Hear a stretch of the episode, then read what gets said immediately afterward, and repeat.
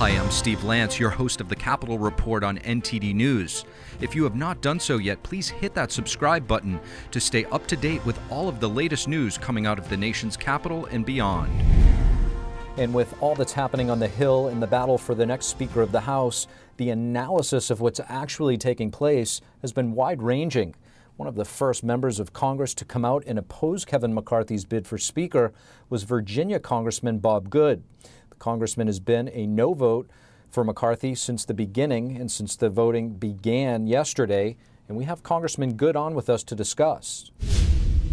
Congressman Bob Good, thank you so much for joining us. Great to be with you, Steve. Thanks for having me. Congressman, really an unprecedented situation in modern times, at least on the Hill. Some are calling it chaotic. Some say it's a sign of healthy democracy, since democracy is meant to be messy after all. You're in the midst of it all. Is it chaotic, or is there actually some order? You know, Steve, what we've done is we have essentially just delayed the speaker vote. We've had three votes to decide what's a very important decision. I've said often we shouldn't be in a hurry to make a bad decision. It's what a constitutional republic should operate as representative democracy, where we're doing what our voters sent us to Washington to do to fight for them, to fight for the country, to do what we think is best, and then to report back to them and be held accountable to the voters who sent us to Washington to fight against the Biden, Pelosi, Schumer agenda. Congressman, it appears that there's a lot of pivoting, there's a lot of spin coming from all different directions, left and right. If you could clarify for us, what is this all about? What would it take, or is there anything that it would take for you and your colleagues to yes vote McCarthy for Speaker? Well, I'll just say to the last part of that, we need to move past Kevin McCarthy. He doesn't have the votes. He's not going to have the votes. He's got some 20 or so that are hard nosed against him. And really, we need the conference to come together and consider what other candidates they think should be considered, who, who those should be he's part of the problem. He's not part of the solution. Past history is the best indicator of what future performance will be. He has contributed to how we got to $32 trillion in national debt. He has contributed to the fact that Congress has a 20% approval rating. 80% of the country thinks we're on the wrong track. We can't do what we've always done, done and expect we're going to get a different result. The American people uh, want change in Washington. Uh, they recognize that the Republicans have a better message than the Democrats. They gave us control. And, you know, I've had hundreds of uh, voters in my district beg and plead with me over the last few years not to support Kevin McCarthy. Members all across the country, Republican members, are hearing that. They want someone like a Jim Jordan, someone like a Byron Donalds. Those were the two who've gotten votes so far from the uh, Republican members who voted against Kevin McCarthy. So we need to stay the course. Kevin McCarthy needs to drop out. He needs to do what's best for the country, what's best for the Congress, what's best for the Republican conference. It's not about ambition or pride or selfishness. There's not just one person who can be the speaker. We need to have a true contest to see who that best person is that can get us to 218 and lead the fight to save the country. Congressman, before I let you go, you you, uh, you have former President Trump weighing in on Truth Social, saying in part, it's now time for our great Republican House members to vote for Kevin McCarthy. You went on to say McCarthy will do a good job, maybe even a great job. What's your reaction to the former president's statement?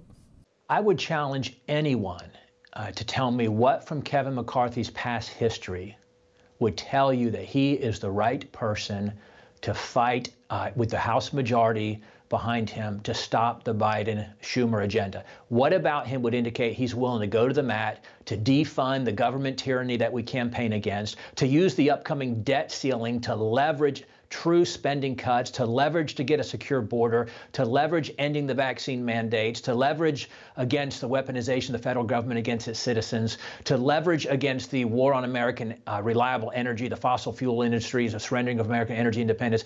What would tell you that Kevin McCarthy is the person to fight for that? When he was majority leader, when Republicans last controlled the House, every single major spending bill that he negotiated, that he helped pass, was done with a majority of Democrat votes and a minority of Republican votes. What would tell you that Kevin McCarthy is the right person to be Speaker? What from his past history would indicate that? I've not had anybody defend Kevin McCarthy to me, not one member of the media, not one member of the uh, Republican conference tell me that based on the merits of his leadership skills, uh, his, uh, his willingness to fight, his willingness to battle, his demonstrated toughness. Quite frankly, Steve, we saw yesterday morning in the Republican conference an anger and an intensity and a toughness directed at Republicans in the meeting who weren't supporting him at Speaker that we've never seen directed against Democrats who are ruining the country. If we had seen that kind of fight over the last two years in my first term in Congress, or over the past 12 years that he's been in leadership directed at Democrats and the policies that are ruining the country,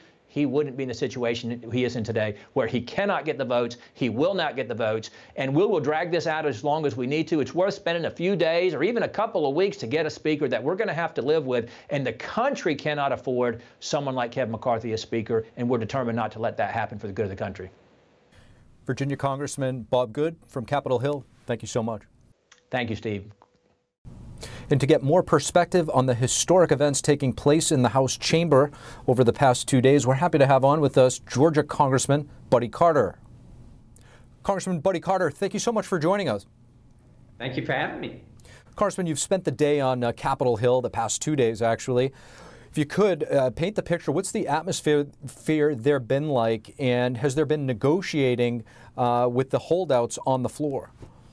Well, certainly, I, as you can imagine, and as one would expect, there's a lot of frustration, build up frustration on both sides. On uh, the the 201, 202 who have been supporting Kevin McCarthy, and then on the others who haven't been supporting Kevin McCarthy. But uh, and negotiations are ongoing, from what I understand, and they continue to talk, and I find that to be very productive. I want to ask you, Congressman. Uh, today, President Biden was asked um, about the situation, uh, saying that it's embarrassing and doesn't look good uh, in the eyes of other countries. Uh, what's your reaction to the president's comments?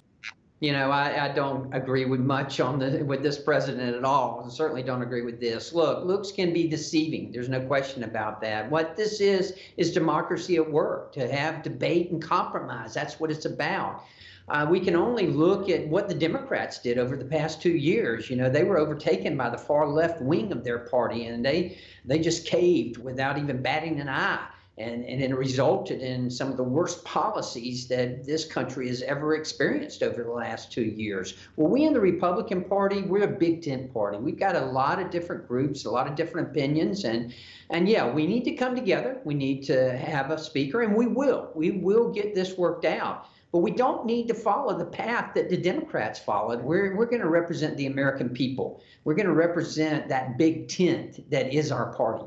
Do you see a path that gets McCarthy to 218 and at the same time satisfies your Republican colleagues that are dissenting at the moment? I do think there's a path uh, to that. Um, I, you know, I'm not sure exactly at this point what it's going to take to to break things loose, but uh, I'm still confident we can get that done. Kevin McCarthy deserves to be Speaker. No one is better prepared at this point than Kevin McCarthy to be the Speaker of the House of Representatives. He's the one who uh, who who had the most uh, to do with getting us to the point that we're at right now. And he has worked for this, he, and and and he deserves to be the next speaker. We need to give him that opportunity. And and look, um, I, I have to step back for just a second and and and give uh, due respect to to what the the holdouts have been able to accomplish too, because some of the rule changes are really good. I like them, especially as they relate to spending. We've got to stop this fiscal insanity that exists in Washington, D.C. We are guardians of the taxpayers' money in Congress. So some of the rule changes that have come about as a result of that, I think that uh, I, I think they're good, and I think they're going to serve us well in the future. Georgia Congressman Buddy Carter, really appreciate your perspective. Thank you. Gender transitioning for minors is still a hot topic. As more schools and organizations promote the idea, parents and many others are pushing back. Our next guest started taking cross sex drugs at a very young age, but has since detransitioned. She joined us to share her story. Chloe Cole, thank you so much for joining us. Thank you for having me. Chloe, we hear a lot about minors going through these life altering surgeries, uh, transitioning, but it's hard to tell sometimes the extent um, of it being, you know, politically mixed in or if this is really something truly serious. Uh, you were one of them. If you could share a little bit of your experience and just how serious it, it is and was to you. Yeah, so I'm biologically female, but at the age of 12, I expressed to my parents, my family, that I wanted to transition to a boy. And just after after a few months of, you know, being referred to a therapist and getting a diagnosis for gender dysphoria, um, I was started on medicalization at just the age of 13. I um, it started with puberty blockers, and then about a month later, I started on cross-sex hormones And then eventually at 15, I got a double mastectomy. But it was very soon after that I realized that I regretted my transition and I stopped transitioning at 16. It's amazing. So, I mean, from, from what you know now, what, what would you say the science is telling us about the development of the, the mind at the ages that, you know, you were at and others that when these surgeries are being performed? And how often, like yourself, have you met others? Uh, do these children essentially regret the surgery in the, in the coming months and years? They say it's a solved science, that there's a hundred or so years of, of science backing it, but it's just not true. I mean, two years post-op, I'm still having complications, and I mean, there's so many cases of other people like me that I met. It's like every week I, I come across a new person online who has an experience quite like mine, having gone through transition at a young age and then regretting it and experiencing complications later on. So, if I could ask you, what has the recovery process been like for you, both uh, physically and uh, mentally? I mean, I stopped taking testosterone in May of 2021, and especially in the initial few months, it was it was very difficult, um, both physically and emotionally. You know, because I was having, I was on hormones for about three years, and then I stopped. I didn't really taper off of it. I just went cold turkey off of it, and um, I was I was very emotional. I was very prone to emotional outbursts, and it was very difficult to regulate my emotions then. And I was also experiencing from some physical side effects from from going off of it. I had gotten um, some urinary tract issues from taking testosterone after about a year, and by going off of it, it, it got worse about tenfold. And um, I very quickly dropped weight. I lost my appetite, and in a matter of only about two months, I dropped about 25 pounds, give or take. And I was I was very sickly. I was prone to getting ill, and it's it's gotten much better as as I spent more as as time goes on, and my body has recovered. My my menstrual cycle has luckily come back, but I'm not very I'm not quite sure about you know, my, my fertility status, whether I'll be able to conceive a child or even safely carry. There's just, there's a lot of unknowns and I'm still experiencing complications. Are there any parting words that you would uh, like to tell any young person thinking of transitioning or to their parents and guardians who may be uh, encouraging the idea? The best thing to do really is to wait. I mean, when you're young, it's a lot more difficult to be making a decision like this. I just I don't really think that a kid can really consent. They don't really have the um, they don't really have the mental faculties to be able to determine whether they can make such a big decision in their lives. And you know they don't really have not only that but they don't really have the worldly experience either.